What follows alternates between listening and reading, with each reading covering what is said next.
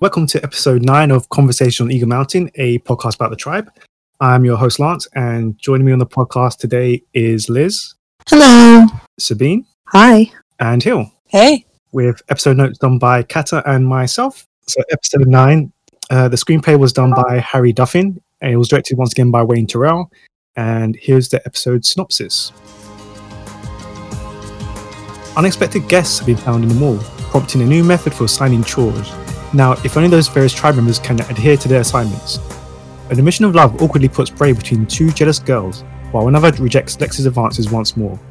Meanwhile, the Locusts have found a new leader.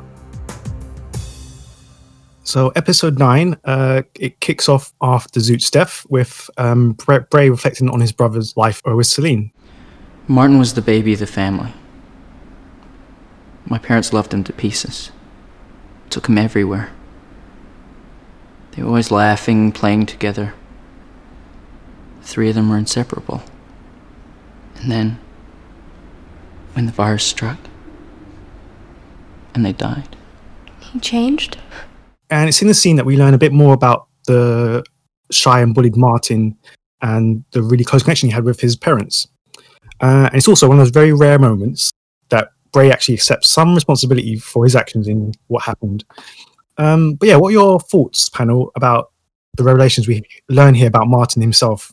I mean, watching it last night, I, I kind of like had to pause it and clap for Bray for a little bit to like actually like acknowledge that he played some role in the awfulness and like getting his brother into the mall and killing him.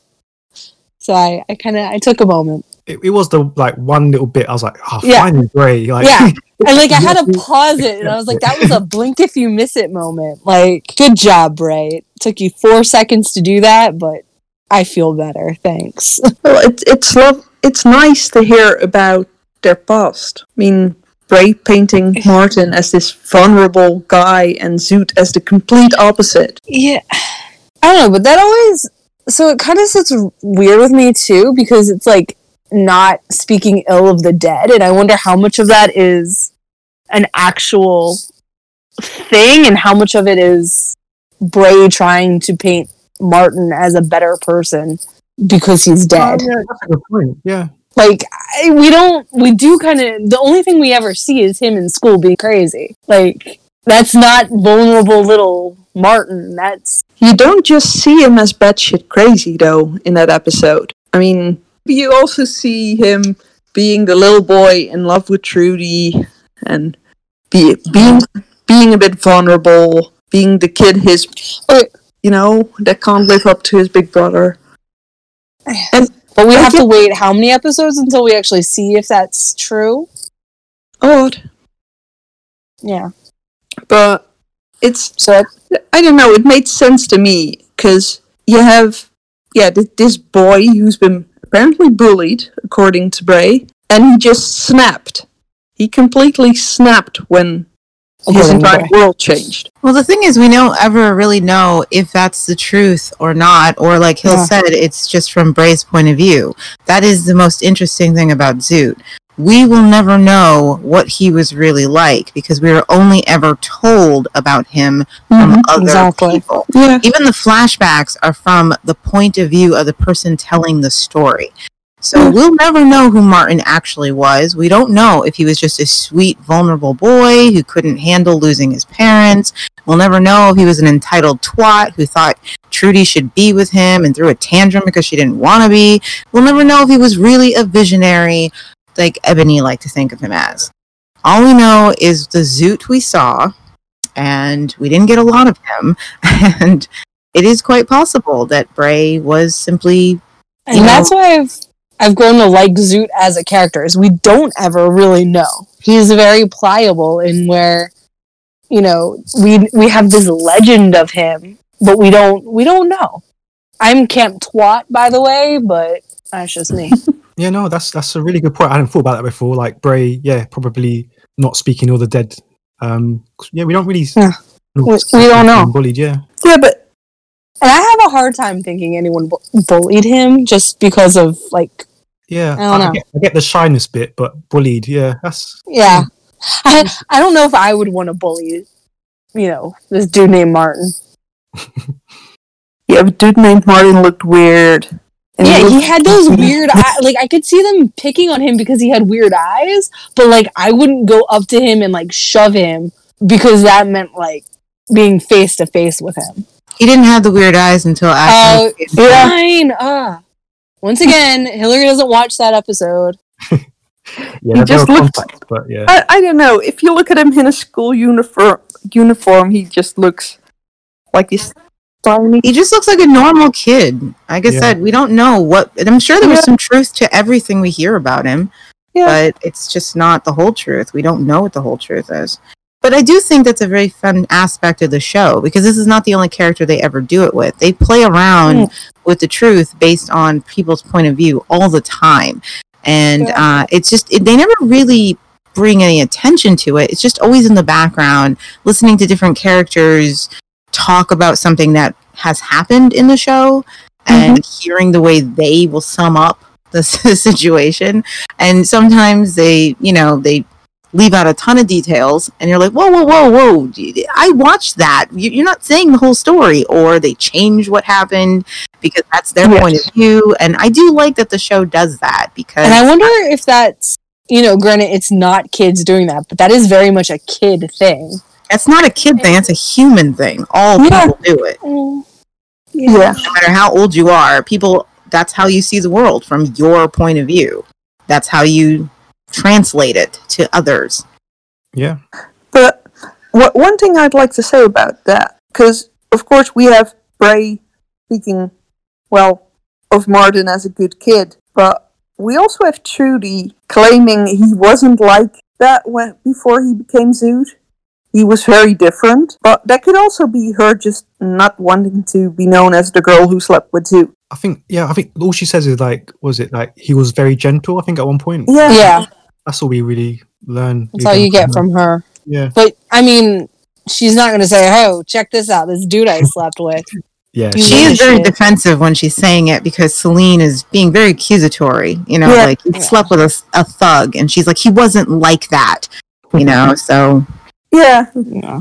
and then of course when you look at Trudy's flashback of Zoot, he doesn't come across as the greatest. Again, I just think he's an entitled brat in her point of view. Um, so again, I think we're only getting the half truth from her. hmm And of course, Bray's looking back with rose tinted glasses. I mean, Zoot could have been killing animals for all we know, and Bray wouldn't have known. I think we've all decided he was, though. I do remember this from last week. Was it? Were we talking about Zoot killing animals or Martin killing animals? Oh yeah, I still don't agree. in secret probably. Oh, I don't. I, I think pretty it's sure- just a funny thought. I, I have no idea I'm just what saying, really like- doing. of all the characters, Zoot Martin over here has the secret bunker where he kills small animals in the woods. Nah, If you're, if you're gonna focus on what Ebony tells you about him, then yes, I would like he totally was killing some animal. She's at the bunker. Are you Like, kidding oh me? my goodness, her She's- flashbacks of him are terrible. Oh, wow, yeah. She's doing it as Oh. well. He was like a step away from being a serial killer. Yeah. or at least love to torment her with spiders. Oh, that was funny, that scene.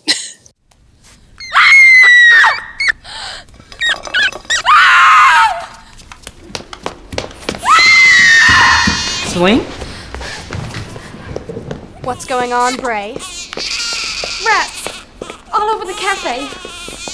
Uh, yeah, cool. Speaking of um spiders and infestations, Nice. Segue. Great I like it. Segue. Beautiful. I thought so. Thank you. Um, so back in episode seven, we did discuss obviously the hygiene situation with Trudy um, and how the guys left her in. But um, what do you think about now we have rats um, infestating the, the mall and the cafe? Um, I, sh- I, should the group have heeded Amber's warning more seriously, like, especially obviously after everything with the virus? Um, or do you think they just was never going to take this seriously? I think some of them really should have, especially someone with Dell's brain and knowledge, should have heeded that warning. But once again, it goes back to like someone making you do chores, and I don't think they necessarily realized that like leaving dishes in the sink would eventually become this big issue of rats. Yeah, if you if you grew up in a home where these things were always taken care of, it's Yeah. really, it's an abstract concept to you just how bad things can be. And I mean, I was an adult before I was living on my own and realized just how bad the house can be if you're not cleaning. Yeah, so hmm. yeah, I'm not surprised they didn't take it that seriously. Very few of them have been settled down in one place for very long anyway. So they haven't mm-hmm. really had to think about that the upkeep of the place you're going to stay in and they're leaving this food out and of course finally the rats are coming out and like I'm sure, like in their homes before the virus, like their parents would never let it get that bad. Like, you know, maybe their personal space was a little messy, but I highly doubt there was just you know trash and dishes everywhere for pure Yeah, long periods of time. Come on, every kid has the common knowledge that leaving food out attracts animals, whether it be annoying Yeah. tiny little pests like ants, but they know they can well, cause yeah they just problem. don't care and they don't really think about it Yeah, my children are very intelligent and clean and i can't tell you how much crap they leave around. Yeah. to- why tristan tristan why is there so much food on your floor? I don't understand. You're 17 years old. Why every time i've had to i have to do the yearly cleaning of my br- my son's room where i have to break things down. Every year i've had to do this of his life. I am always afraid that i'm going to discover we've got roaches because of him Oh god. because he's just he's a ever since ever since he's had his own room it's always been that way he knows not to leave food around but you won't believe the food i will find in that room that he forgot existed and I i'm mean like it happens. how can you be so smart and so dumb yeah so i totally know tristan would be one of these mall rats and would have the rats and be like oh yeah i forgot i Yeah, that's me too. I'm not gonna lie. Like, I forget. I'm looking at food right now that I'm like, oh, I meant to throw that away the other day. Crap. And then it will probably sit there for another couple days because I'll forget again. Eh, Liz, you just sketched the next 12 years of my life.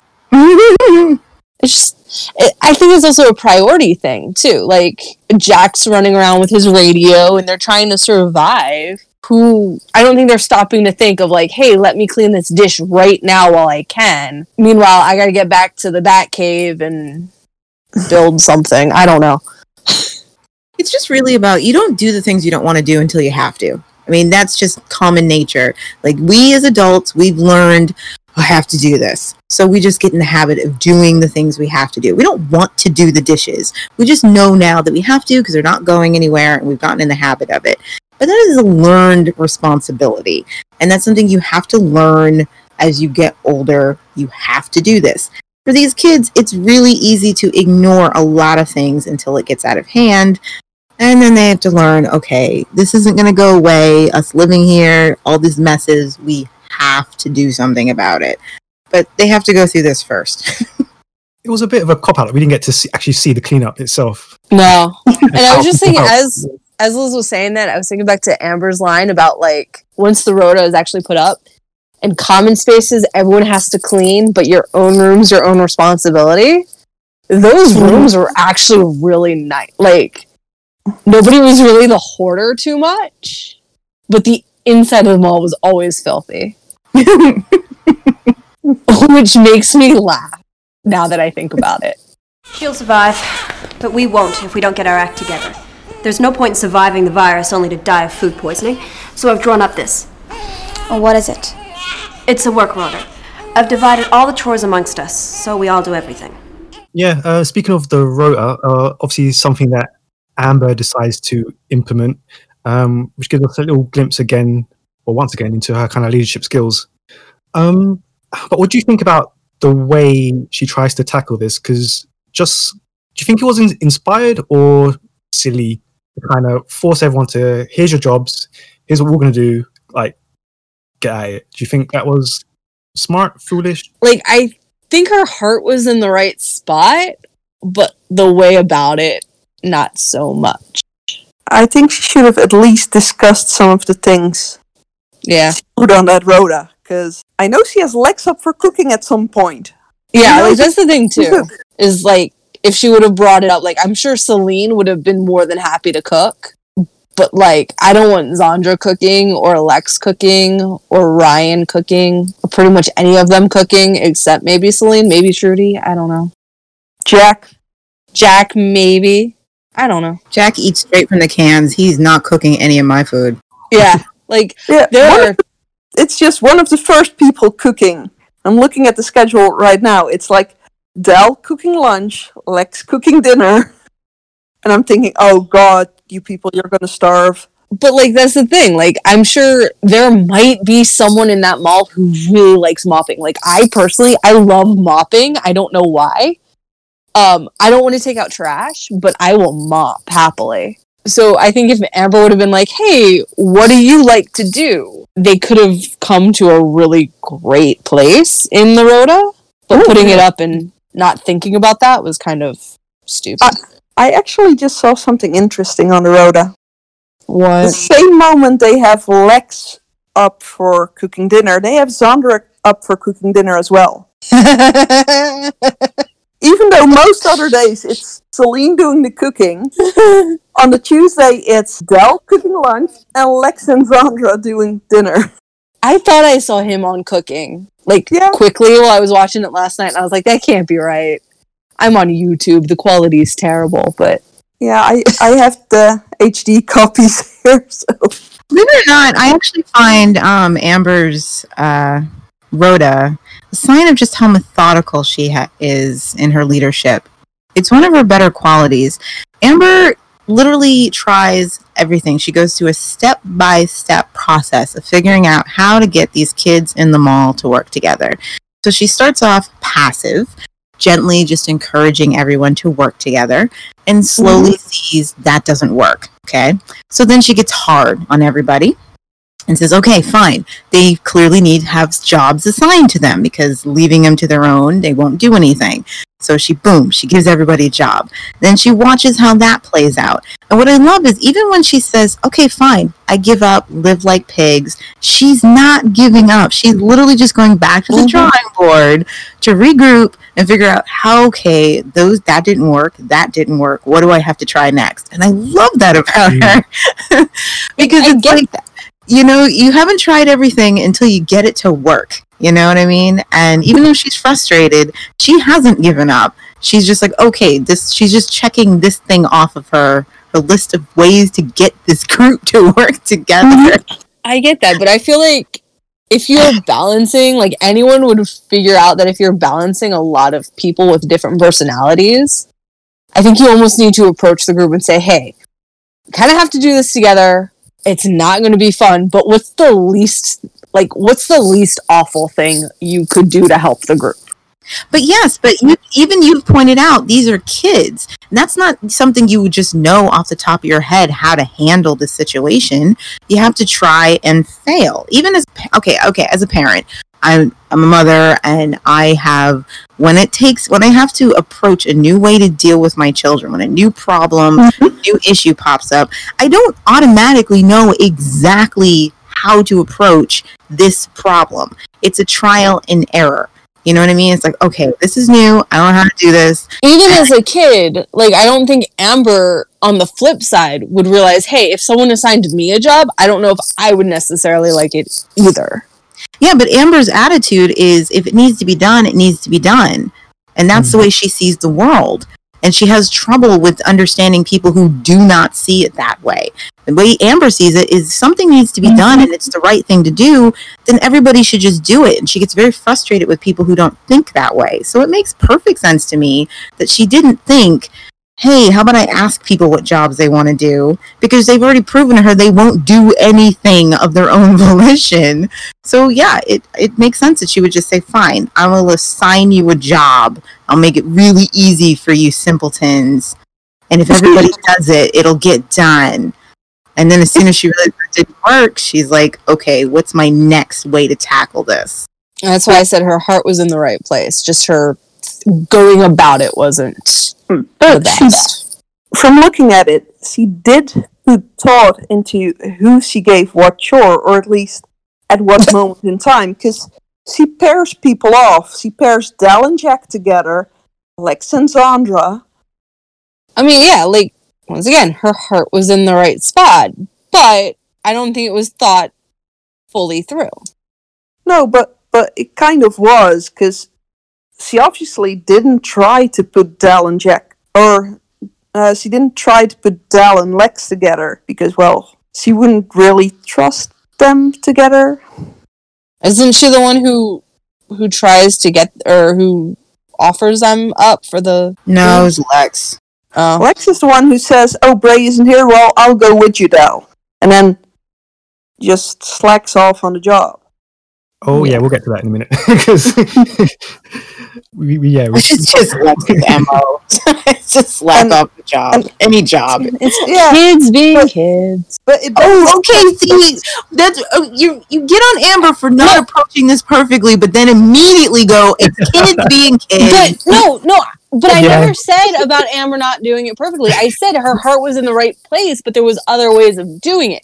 I understand that she's a kid, but even as a kid, if someone tells me to do that was the quickest way as a kid to get me out of anything was to say, "Hey, Hillary, this is what you're doing, and this is why I'm telling you to do it," and I wouldn't do it. So I see that, like if if anyone were to come to me as a child and say, This is what you're doing, I wouldn't have. So Amber's trying to do that to kids. Yeah, So but I'm her own opposite. When I was a kid, if someone had given me a list and said, "This is what you have to do," I would have done it. I'm like, okay, fine. I, I okay. I would look at the list. I'd be like, oh, we all have a job to do. Okay, I'll do it. So that's why I don't think Amber went about it the wrong way. no, and yeah, the the way she did it makes sense. It I made mean, perfect sense. It just didn't work for this group, and now she's got to find a new way. that brings up um the next point I was going to make as well. Um, do you think that everyone should have a role, a specific role in this new world, or do you think like some people should be allowed to coast through? Um, what are your kind of feelings about like people's roles within this world? I think if you're going to be with the group, you need to put, you know, your own, like, you need to make yourself in the group. Like, you should have to do something. everyone needs to contribute. Yeah, I agree. Everyone needs to contribute to the best of their ability. Not everybody has the same skill set. Not everybody's good at certain things, but you need to be putting some effort forth toward the group. Otherwise, like, why are you there? Get out of here. yeah, And frankly, Bob puts more effort toward the group than Lex does sometimes. It makes me so mad. And well, in the earliest episodes, Bob at least puts in more effort than Trudy does. Though, I, in Trudy's case, she was recovering from squeezing Yeah. a watermelon out. So Yeah. she she should be given two weeks to just be able to sit on her butt. just give her an ice pack. Oh yeah. Yeah. That's um, I think it wouldn't have been so bad if Trudy had like had a better attitude through the whole Mm-hmm. thing. But she makes herself such a miserable pain that I, all you can do is focus on the fact that she's not contributing anything to the group.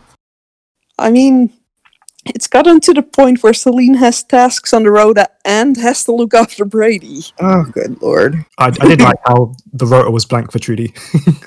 hmm Yeah, it was. Whereas even she could have folded some towels. Yeah, I think I know. Trudy should have done something. done like, she could have done something. At the very least, she could have been just taking care of her child. That's it. Yeah, That's all yeah. she needs to do. That's all she's got. Just take care of your baby. You know what I mean? That's all. Um, I do find her personality snap to be hilarious. hmm I mean, think about it. Trudy goes from being this beautiful, tragic victim in the story. You know, she shows up, she's pregnant, and she's very sweet and vulnerable, and oh my goodness, please don't throw me out on the street. And, and then she's having a baby, and all her sympathies are with this poor girl. It's just one, one tragedy after another for her. And then soon as Martin is dead, oh my gosh, she just snaps. Like she has a completely different personality and it cracks me up every time. No subtlety. There the, the sweet ingenue is gone. She's out the window and there's just this whole new person there and you're like is this Bray's been taken care of for the last seven months? And suddenly you get it why Bray tried to ditch her for a night. you suddenly get why he thought it was a good idea to have Zoot come in and try and take her away. Oh, that was too funny. let's talk about the Trudy and Salene situation now, because um, yeah, there's, a, there's a lot that happens in a, a short amount of time. Um, obviously, we learn in this episode that Trudy never really was in love with Zoot, so she says, and it was Bray that she always wanted. Um, yeah, let's, let's talk about that first. Like, what are your thoughts about Trudy's lack of any real affection for Martin? I, I, I didn't really care. I mean, it happens all the time.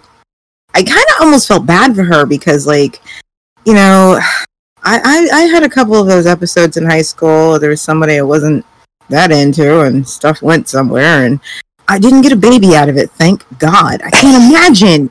You know, if I, I look back at that guy in ninth grade and be like, oh my gosh, what if I'd gotten pregnant? That would have been the worst thing ever. And then the world ended. Oh man. So sometimes I feel really bad for her because I'm just like, that had to suck. And then you just kind of have to like sell it, you know, mm-hmm. act like he was special, especially since it's his brother taking care of you. you gotta be like, oh no, no, he was. I really t- do care about your brother, you know, and um, yeah, he was special, and He was great. I just care about you more. yeah, because think about it, like she was really playing up that whole thing, and then as soon as he's gone, she couldn't wait twelve hours to tell Bray, "Don't you understand? It's always been you." And I'm like, talk about that because I know she's dealing with a lot at the moment, but just how cold-hearted was it? Like he's barely been dead what twelve hours, and oh, his brother, yes, he hasn't even sank yet. He's still floating, Trudy. He's still on fire, Trudy. I think she was just very, very scared that during such a difficult time for Bray, Salene would just come in and scoop him up. It makes you wonder how long Trudy has been just dying for Zoot to really be out of the picture and to finally be able to tell Bray this. Because she Yeah. wastes no time. She No is time. so happy to finally just be like, oh, well, I don't have to think about Zoot anymore. He's gone. He is a yoke off my back. Bray can't ditch me on him. He is no longer an option in this picture. And boom, I'm not wasting any time I'm telling Bray immediately that I want to be with him. Like, wow. the morning makeup came off. She's fine. I, I I I laugh. I love Trudy, but I laugh. I'm like, sweetheart, good lord, learn some subtlety. I mean, I've, I've got no like love for Brainy's early episodes, but like, give him a break. He's just lost his brother. like, come on. Oh, Bray's face. His face. Oh, oh my god. As soon as she says, "Was it the this Martina line?" I was like, "Oh god, Oh, Martina. how sensitive can you be?" Oh my word, Trudy. But you know what this reminds me of? This is what like this always reminds me like uh I always thought of Bri- uh, Martin as a self-entitled little brat who just figured things were owed to him because he was spoiled because his parents Mhm. catered to him. Trudy is exactly the same way. Yes, she is. you know what I mean? She was clearly a very spoiled young woman woman and this is verified in her own flashback that she was just she had very little to worry about in life. Her parents took care of everything and she just expected to have and get what she wanted. And she does the exact same thing to Bray that Martin did to her. Throws a tantrum because this person does not return their feelings. That's what Trudy always did, though. Only in the beginning. And that's what I'm saying. I'm Mm. saying, like, yeah, she did it because of this spoiled brat she was. I mean, she eventually grows out of it. She has to learn the hard way, but good lord, sweetheart.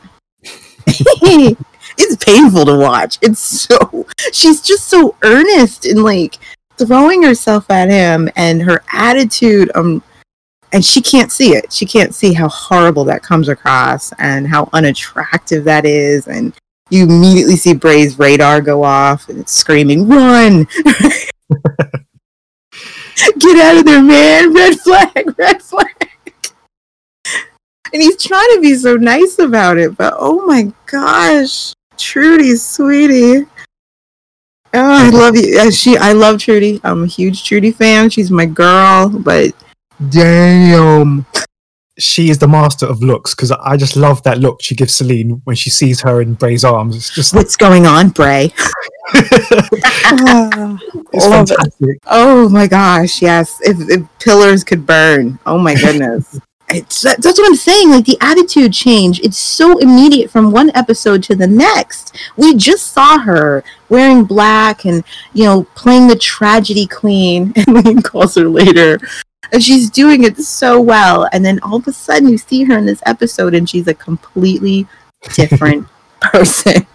You're like, wow, I don't even know if I can trust you. I mean, yeah. And what what what do people think about that kind of spark growing between Bray and Salene? I don't think it was anything substantial, to be honest. I kind of feel like um, Salene was she was a sweet girl who wasn't a pain in the ass, and she's like validating his feelings, and she's being supportive, and And she Yeah. was head over heels in love with him.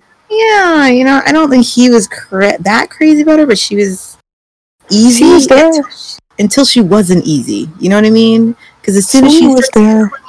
he like runs from her too, and Bray doesn't do too clingy, except when it comes to Danni. Well, the difference is Danni was she may have been clingy, but she was also like productive and like took care of problems on her own and stuff like Mhm. that. Bray likes that. He likes a woman with a direction. Yeah. Oh, Though, to be fair, at some point in her life, Trudy is a woman with a direction. Oh yes, of course. She definitely grows into that, which is why I ship them so hard in a future like season six somewhere where they find each other. But anyway. I know their time will come. Yes, it will. It will. Yeah, and anyone else notice how quickly Salene told everybody that Zoot was Bray's brother without asking him? if it was Yeah. okay? I mean, she's uh, Salene. He told you that in confidence.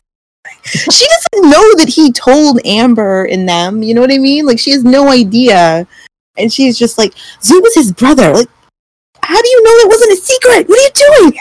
It was so stupid of her. If I think she was trying to gain it- step up and be like someone, but not the time. I mean, granted, I'm sure she thought it was it would help the Mhm. situation, but the way she says it, you're just like. Yeah. The last time these people were, I, this, what? I, ah, she's lucky. She's lucky it went, went so well. Yeah. I don't know why she said that. I guess it was her crazy way of thinking she was protecting Bray by throwing that information out there and making people feel sorry for him. It that's like the enemy. So it's like we're trying to get you to win like win this guy over by saying that he's related to the enemy. I just no, I think she was trying, but no.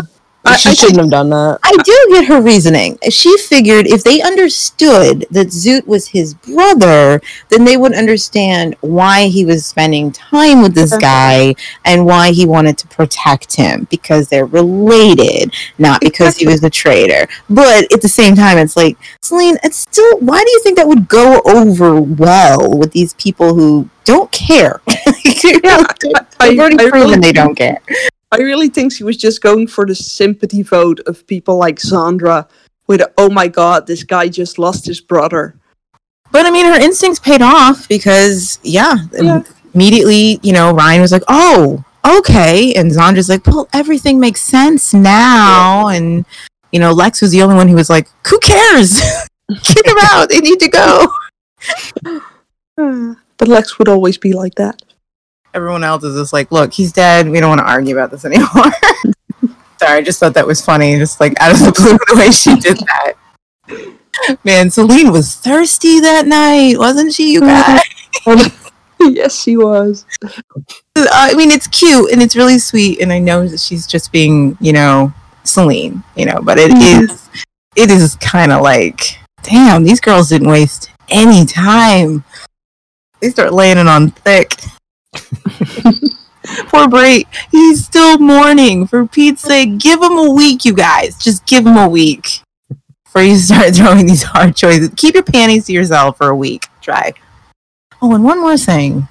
Anybody else think it's really creepy how Trudy switches between being super sweet with Bray and then like gets like fatal attraction psychotic? I've always thought that she was slightly bipolar. Like it, it's so nuts. Like one minute Right. she's like sh- sh- you know, Salene's like, "Oh, can I help or whatever?" And Right. she's just like, "No." And and and then Bray walks and she's like, "Bray, where have you been?" And I'm like, "Oh my gosh, that is so creepy." How she's that? she's just bipolar. Like that's that's a thing. But I mean, That that's not how being bipolar actually works. No. Like, it's not a Gollum Smeagol thing. Where you're like in the middle of a conversation, just switching from one to the other. I, I have to admit, I know people that act that way. Ooh, it's so funny. It's like watching a mom on the phone. I mean, it could even be split personalities. Like she could be switching. No. Yeah. No, she's Yeah, not very- at that level. Very creepy. Yeah. I'm not throwing around that kind of a uh, psychobabble like lightly. Okay. It's, it's like she has on his mask and then she drops it. Which is no, no, I'm not getting into it. I'm just really biting my tongue here on some stuff. It's really catty say. though. It's very mean girlish. It's, it says a lot about the teenage girl. Because I mean, I remember being that way. I was definitely capable of being that way. Um, oh, absolutely. I think it's just that she's such a great actress at portraying it. And it's Mhm. it's flawless how she does it. You know, it's like watching Andy Serkis. You're like, that is nuts. It's so creepy how she switches from one to the other. So perfect. And the thing is, up until this point, you didn't know she had that. You didn't know that that was part of Trudy. You know, and I just that's what I think that's what makes it creepy because it comes out of nowhere. I thought she was just this sweet, vulnerable damsel in distress. Oh no! Oh no! Oh god, now you're making me remember a quote from a very different episode. It's the the Bray Bray and Danni and Trudy thing. Oh, he can't resist a damsel in distress unless it's Unless you. it's you. Ooh, sweet bird. oh, I love that line. Where's Bray? He's down there with Dal, food foraging. We need to get some fresh fruit and vegetables. We can't live on this processed muck forever. But where is he? He isn't here, is he? Typical. It's alright, Dal. I'll come with you. So, um, going back to the rota, um, obviously Lex puts himself forward to scavenge with Dal. Um, but obviously, instead of foraging for food, they start playing baseball and jumping across trains, uh, as you do. um, I, I mean, it's Lex. We all know what's, what's going to happen. But what were your thoughts about him? Lex so Lex is the kid that you can't tell him what to do. So that was his yes, it shoots himself in the foot. Like you're supposed to be looking for food. Bad decision, but you told me to do this. I'm not going to do it. I think your rota is stupid and now I'm going to go play baseball because you told me to get out of the mall. no, actually, he wasn't told to get out of the mall. I know, he, he he- volunteered. he volunteered He volunteered. because Bray wasn't was- there. It was his way to get out. Like, hey, I'm on this thing, but I'm going to go out this way and do that and then I'm going to weasel my way around to show you why this was a stupid idea. But he Um, wouldn't have Trust me, he I've done it. But he wouldn't have gotten food even if she hadn't asked him. He just wouldn't have done anything, no matter what. There's no way she could have Because she food. was telling him what to do. But even if she hadn't, he still wouldn't have gotten food. No matter what Amber would have done, he wouldn't have gotten food. Yeah, we wouldn't have done his, his chore. whatever. Yeah, like Lex has never once brought substance back to the mall. No, no, no, no, no. He did He did. When he has. the farm When he with was Alice. the sheriff and the, Some yeah, the farm. alcohol. That doesn't count. It He's was brought back wedding. apples and stuff too. We've, we've talked about this. No, it doesn't count. you're talking about when he Whatever. traded for food for his wedding, which was someone else's idea, not even his. That- yeah, that doesn't count. But also in four, he did too. I, I, He I, came do, back with food in series four. I, I, I do think that one of the reasons for Lex to instantly um, go with Dal was that even if he didn't do anything, people could still blame it on Bray because he was supposed to do it originally. Mm-hmm. And well, anything to give blame to Bray. Yeah. I actually really like that moment of uh, Lex and Dal just hanging out because it does remind you of what these kids have lost out on. Something as simple as just stopping to play catch.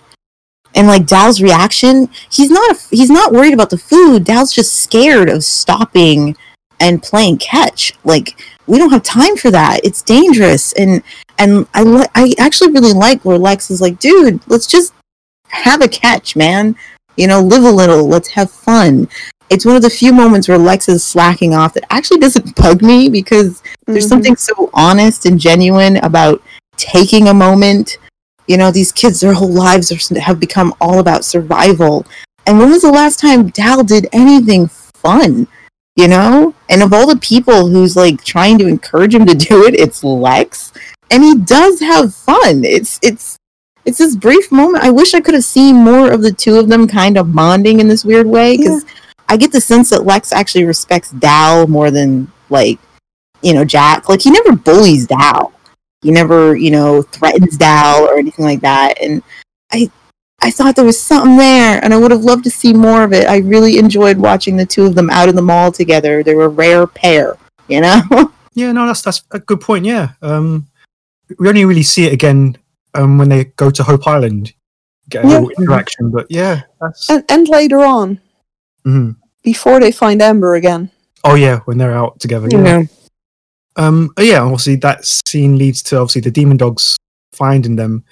Um, I mean, okay, we won't go into how silly it was to play at the actual railway yards, but um, what, what are your thoughts about like Lex's insight to not lead the tribe back to the mall? Like we've said this before, but he is quite aware. Like he knows like how to look after himself. I think it's just it's an example of how good and productive Lex can be. You know, like there are things Lex is very good at, and he can be amazing when you can get to the heart of his character. And his first instinct is to make sure they can't come back to the mall. Whether or not it's selfishly motivated doesn't matter. It's the point that it's the first thing he thinks of, and he gets Dal out of trouble. He doesn't Yeah. expect Dal to go in on this. He could have easily used Dal as a distraction. He could have thrown that kid under the bus, and all he would have to say to Amber is, I lost him. I'm sorry.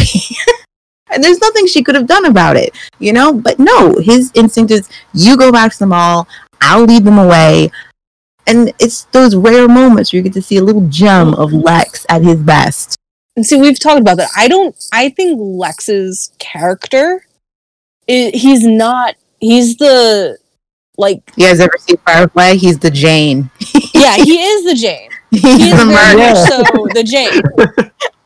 I do love that plot point. I do love the plot point of people trying to get out of their chores in the way they do it. It it makes me laugh. I really I love Zandra. Like she's hiding out in the room and she's like, if anyone goes out there, Amber the Hun will grab them and put them to work. and Amber's like, ah, like, where's Ryan? Here's his broom. No Ryan. I just I I love the whole thing. Everybody's neglecting their chores. And the kids are covering for him because they know they're everybody's doing something they're not supposed to do. I just love it. Poor Amber's running around like, what is wrong with you? I, I just love that Ryan is the first person to come up with it. Ryan's just No, Ryan. Ryan, you're supposed to be a good boy. Yeah, but it, No, it's because he's upset that they get to walk the dog. Like I would weasel out if like the kids were walking the dog too. That's easy. yeah, It's cute because it proves that none of them are above being manipulative little brats. Even the nice ones in the group. it makes Ryan a bit more than just you know an idiot. Don't call my Ryan He's not an idiot though. He's not an idiot. He's not. He is just a special, special boy. He is all that is precious in the world, and you just need to be protected. Yeah, but He's, he's just mean- a simple guy. He's not. He's not an idiot. I I can't handle that. I'm not saying he's the sharpest tack and tax in the box, okay? But neither is Bray. no, Ryan is just a simple dude, man. He's just a simple dude.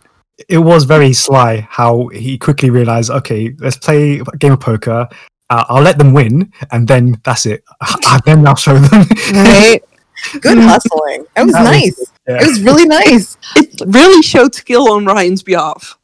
I mean, granted, it is funny that the only people Ryan can outsmart are the kids, Yeah. Right. but it's still super adorable. It is. And that's again, that's one of my favorite things about season one is that even a character like Ryan, who is genuinely just a really nice guy, he doesn't have beef with anybody, he doesn't cause any troubles, you know, he's not, he does not start drama in any way, but he's still a human being and he's still just as capable as anybody else of screwing off on the job and, you know, trying to get away with murder when he shouldn't be doing it, you know, because he's just a person. And I like that about all the characters. Bray, what if the locals ever find out what happened to him? I wouldn't give much for our chances. Trudy, they've chosen Ebony as the new leader. What? Just pray she never finds out about the baby. Okay, um, let's, let's, let's talk about the final thoughts of the episode. So we get a glimpse into the locos, uh, and we're kind of presented with Priestess Ebony, um, where she's kind of ri- risen into power and she's taken on this new role within the tribe. Um, looking back, when you originally watched that scene, um, were you worried at all about the consequences of this, like about the baby and what might happen with the new tribe? Um, yeah, what were your thoughts about Ebony seizing power within the locos? She looked scary as hell. Yeah, and well, practically speaking, she looked as if this would, was all that she ever wanted. she did. She didn't. She didn't care that that Zoot was missing. She got the power. hmm I did. I actually was concerned by this point because so far I realized that this show was not going to have the same kind of formula that other shows were had, especially those aimed at a young audience, where there's be a very simple plot and there'd be a resolution, and that would be the end of it. You know, you really do feel after Zoot's death that you may have gotten over the biggest hurdle, and then this episode starts, and immediately you're just waterboarded with new problems and that's when I realized that that's how the show was going to go. So I realized that the locos haven't gone away. None of the problems have actually gone away. They just have a whole bunch of new ones. And if she's running the show, I, I actually did feel a bit of concern because it hit me. Oh, okay, this show is different. Okay, there is no real lie down, gentle time. We're never really resolving anything. The problems are just going to keep coming at these kids yeah.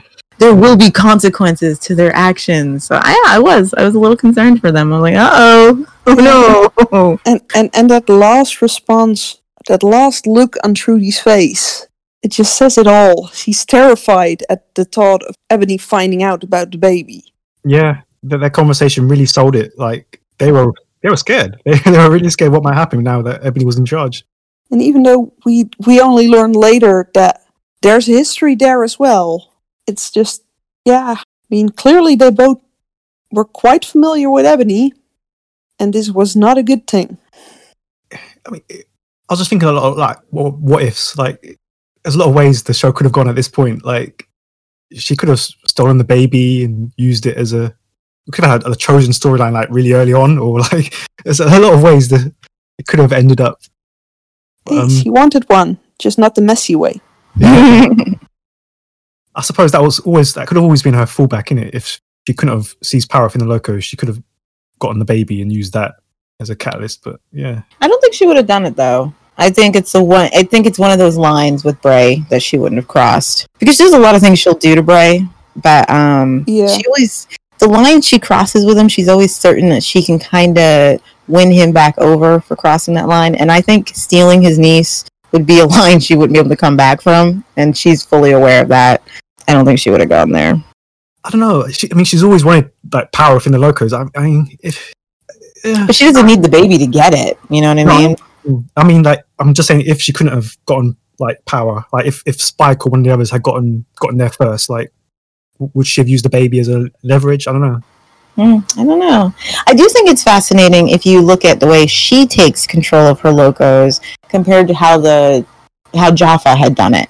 You know, um, like the way she uses Zoot is she takes Zoot out of the spotlight very quickly. She says she dreamt of him and you know he passed the power on to her she is an equal she is his successor su- uh, successor sorry um, but you know, Jaffa didn't do it that way. Uh, Jaffa kept Zoot in the spotlight, and Jaffa's simply his vessel, his voice. still Mhm. on this plane. You know, I, I do think that's interesting the way different people have used Zoot. Uh, Ebony's like, I'm not being subservient to anybody. like she got Zoot out of the picture very quickly As Yeah. soon as she could.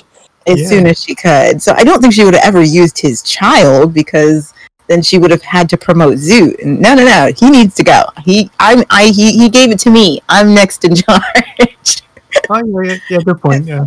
I, I don't Well, think she, yeah. she. I don't think she ever really felt bad that Zoot was dead. Oh no, yeah, no. no, probably not. You know, I think she was more concerned that he was still alive and she didn't know where he was. yeah, Like, what is he doing? Because one of the first things she says to Bray is, "How do I know you aren't two? The two of you aren't planning something."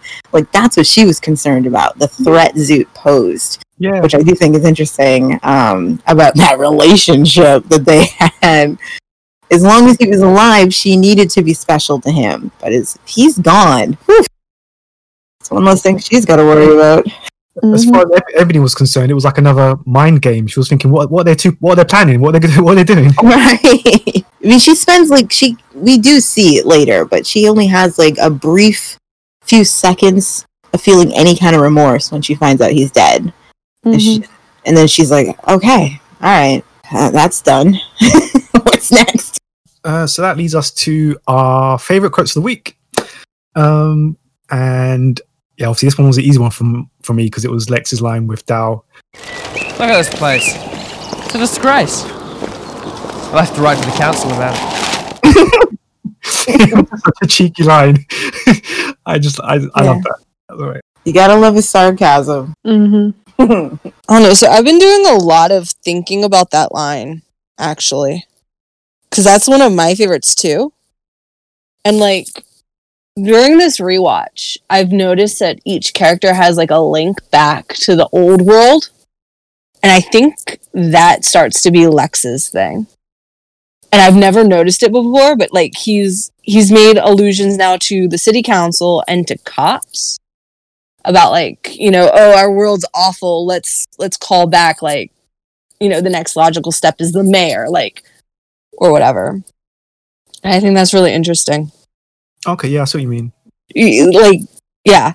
It's like you know jacking his radio and all of that. Like i think that's kind of lex's coping mechanism is to make jokes about having to call someone in charge. Laugh to keep from crying. mm-hmm. Mm-hmm. and it's it's mostly like the authority that he would have trouble with. Like it's never like a joke at the expense of like a small thing it's always like an authority figure that we already know lex has issues with Yeah, no, I was just trying to think, but yeah, I think you're onto something. Yeah. Uh, my favorite quote is from Bray.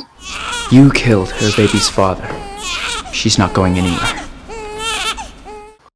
I just I love the delivery of that. You know, um, he the way he shuts Lex down. I love the way Trudy goes to stand next to him, all I was about to say possessive.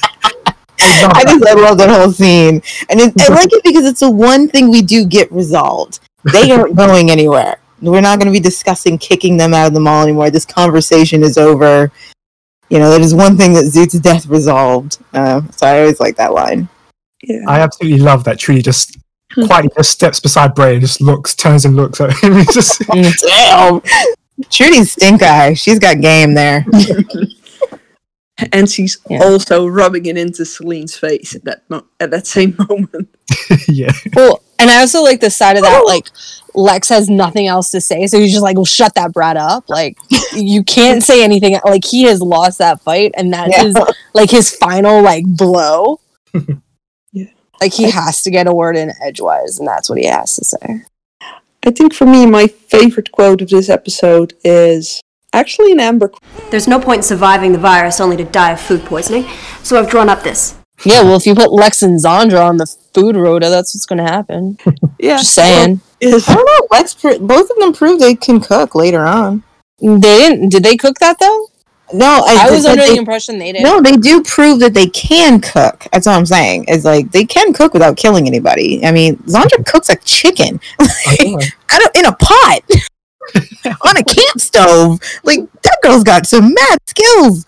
And even Lex cooks for their honeymoon. Like I'm amazed. and she didn't die, so he did a good job. Yeah. In fact, I think Lex is better at cooking than Dal, who couldn't make crackers without burning them. Burnt crackers, yeah. yeah, that that always surprised me about Farmer Dal. Yeah. So uh, that brings episode nine of Conversation on Eagle Mountain to a close. Uh, thank you to the panel, and we'll see you in episode ten. Uh, so until next time, bye. Bye. See you guys. Bye.